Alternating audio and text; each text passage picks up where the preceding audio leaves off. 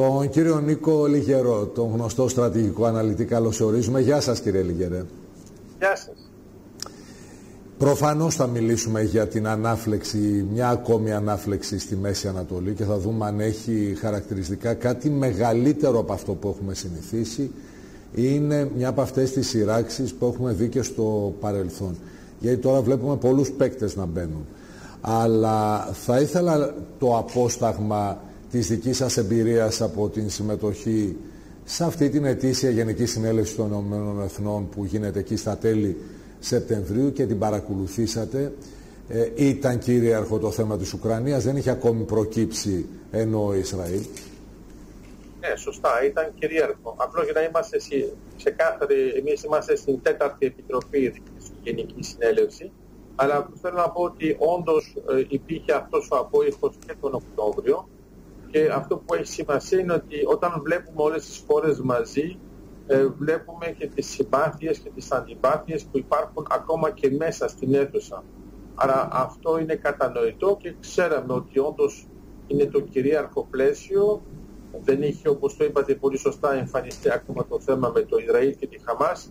Ε, κατά συνέπεια ήμασταν μόνο και μόνο ε, απασχολημένοι με τέτοιου είδους προβλήματα, δηλαδή πιο πολύ ευρωπαϊκά και ρωσικά παρά μεσανατολικά. Μάλιστα.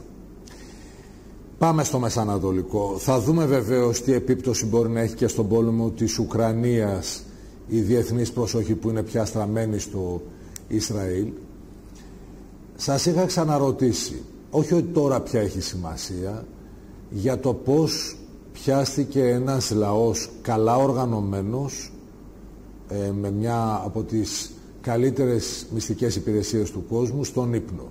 Έχει αποσαφινιστεί αυτό, ή επειδή τρέχουν πολλά γεγονότα σε πολλά μέτωπα, είναι κάτι που θα το δουν και οι ίδιοι οι Ισραηλοί πολύ αργότερα? Αυτό παραμένει μια γκρίζα ζώνη σε αυτή την ιστορία. Από όλα αυτό που μάθαμε είναι ότι υπήρχε μια προειδοποίηση και από την Αίγυπτο αρχικά, αλλά δεν θεωρήθηκε ότι ήταν πολύ σημαντική. Φαντάζομαι ότι στο μυαλό τους ήταν ότι θα είναι κάτι το ανάλογο από αυτά που είχαμε εσείς, όπως το είπατε και εσείς στην αρχή. Μετά στη συνέχεια είχε μια προειδοποίηση και από την Αμερική που ήταν πιο συγκεκριμένη, αλλά δεν ήξεραν το μέγεθος που θα είχε. Αυτό που τους ξάφνιασε δεν είναι ότι υπήρχε ένα τέτοιο γεγονός, είναι ότι έγινε με έναν τόσο βίαιο τρόπο, και ο στόχος, φαντάζομαι στο μυαλό τους, ήταν πιο πολύ να υπάρχουν απλώς οι ρουκέτες, οι κλασικές, αλλά όχι να μπουν εντελώς μέσα και να πάνε να χτυπήσουν τα κιμπούτς με έναν τόσο βίαιο τρόπο. Εδώ νομίζω ότι αυτό τους ξάφνιασε και θα πρέπει σίγουρα να το ερευνήσουν, γιατί είναι ένα θέμα για τις κοινότητες που ζουν δίπλα. Γιατί όταν μιλάμε για προστασία σε σχέση με τις ρουκέτες, είναι μια προστασία που έχει σχέση πιο πολύ με τις μεγάλες πόλεις. Είναι δύσκολο να ενεργοποιηθεί για οποιαδήποτε κοινότητα.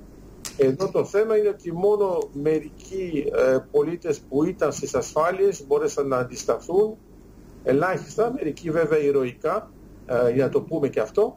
Αλλά ε, όντως θα ερευνηθεί και σίγουρα θα αποσαφινιστεί, γιατί αλλιώς θα παραμείνει μια γκρίζα ζώνη, δεν θα ξέρουμε γιατί έγινε αυτό. Και το άλλο είναι ότι άμα δεν το ερευνήσουν, μπορεί να συμβεί και σε άλλο μέτωπο, δηλαδή και προς το Λίβανο. Δεν είναι μόνο η Γάζα που παίζει τέτοια παίγνια. Πώς θα αποφύγουμε την ανάφλεξη σε όλη την περιοχή? Ήδη βλέπουμε να παίρνονται μέτρα προς την πλευρά του Λιβάνου και της Συρίας. Το Ιράν είναι φανερό ότι θέλει να κλείσει λογαριασμούς ή να κρατήσει ανοιχτούς λογαριασμούς που έχει με το ε, Ισραήλ. Το ότι σπέβδει ο Αμερικανός πρόεδρος δεν είναι μια ίσονο σημασίας ε, κίνηση. Άλλο να πηγαίνει ο Μπλίνκεν, άλλο να πηγαίνουν τα αεροπλανοφόρα, άλλο να πηγαίνει ο ίδιος ο Αμερικανός ε, πρόεδρος. Η Ευρώπη είναι σε ένα διαρκές alert. Σε λίγη ώρα από τώρα έχουμε τηλεδιάσκεψη των ηγετών της Ευρώπης για το θέμα του Ισραήλ. Έχει άλλα χαρακτηριστικά αυτή η ανάφλεξη σε σχέση ε, με το παρελθόν?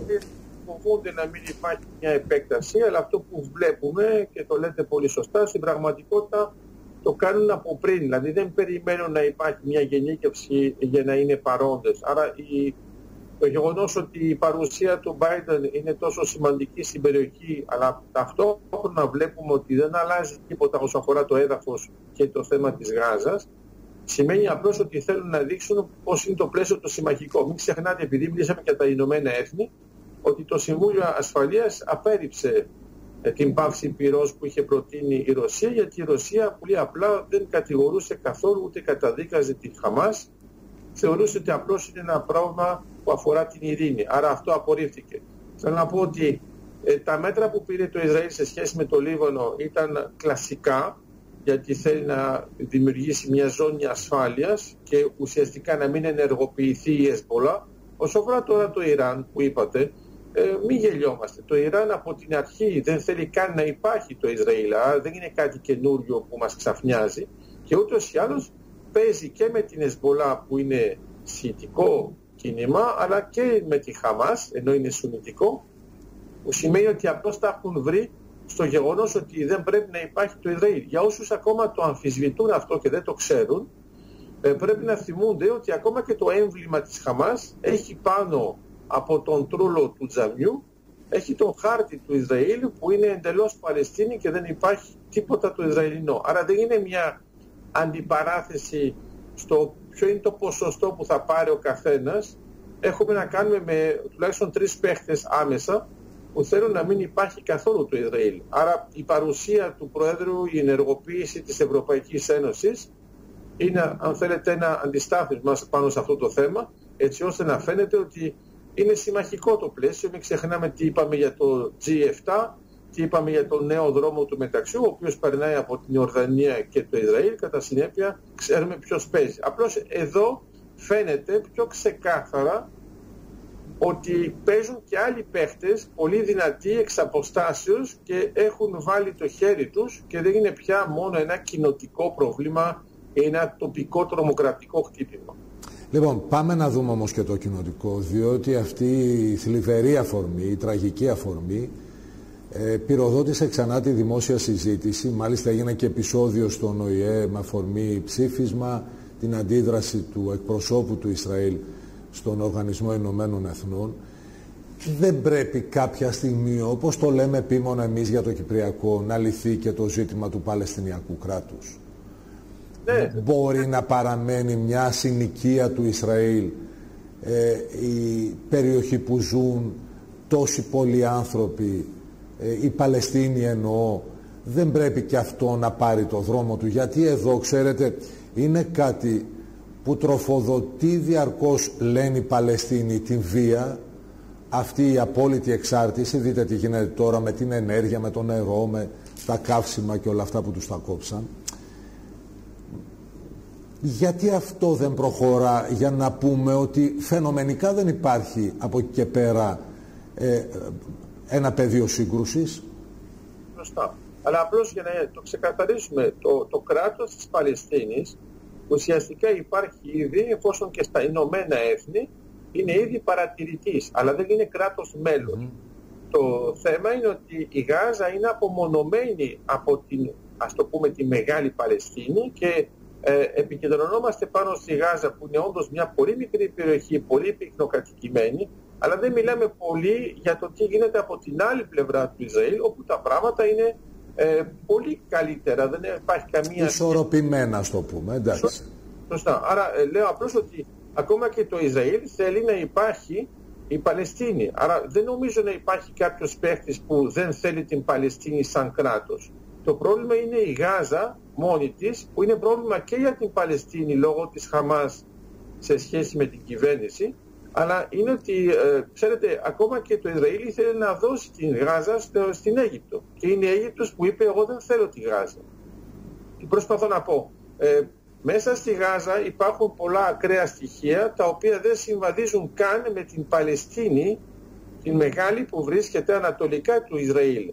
Άρα το πρόβλημα είναι πιο ιδιαίτερο. Και νομίζω ότι αυτό οφείλεται όχι στον πληθυσμό, γιατί δεν, δεν νομίζω να υπάρχει κάποιο ειδικό μίσος, είναι ότι τροφοδοτείται από το εξωτερικό, από αραβικές χώρες και μη, μία τροφοδότηση σε εξοπλισμούς, γιατί όταν μιλάμε τώρα ότι είναι εξαρτημένοι για το νερό, για το αέριο κτλ, Ε, πρέπει να είμαστε ξεκάθαροι. Πού βρίσκονται όλα αυτά τα χρήματα για να πετάνε τόσες ρουκέτες, ενώ δεν υπάρχει χρήμα. Και το άλλο είναι ότι γιατί δεν υπάρχει καμία επένδυση πάνω στο θέμα της ΑΟΣ της Γάζας, ενώ ξέρουμε ότι έχουμε υδρογονάτια στην περιοχή, τους οποίους δεν καταπατάει ούτε το Ισραήλ ούτε η Αίγυπτος. Άρα υπάρχει μια περιοχή που μπορεί να αξιοποιήσει η Γάζα και μάλιστα είναι η μόνη, γιατί άμα το σκεφτούμε, η Παλαιστίνη από την άλλη πλευρά δεν έχει πρόσβαση στη θάλασσα, αλλά είναι μόνο αυτό το κομμάτι. Κατά συνέπεια, εγώ θεωρώ ότι πρέπει να αναπτυχθεί, πρέπει να υπάρχει το κράτος της Παλαιστίνης.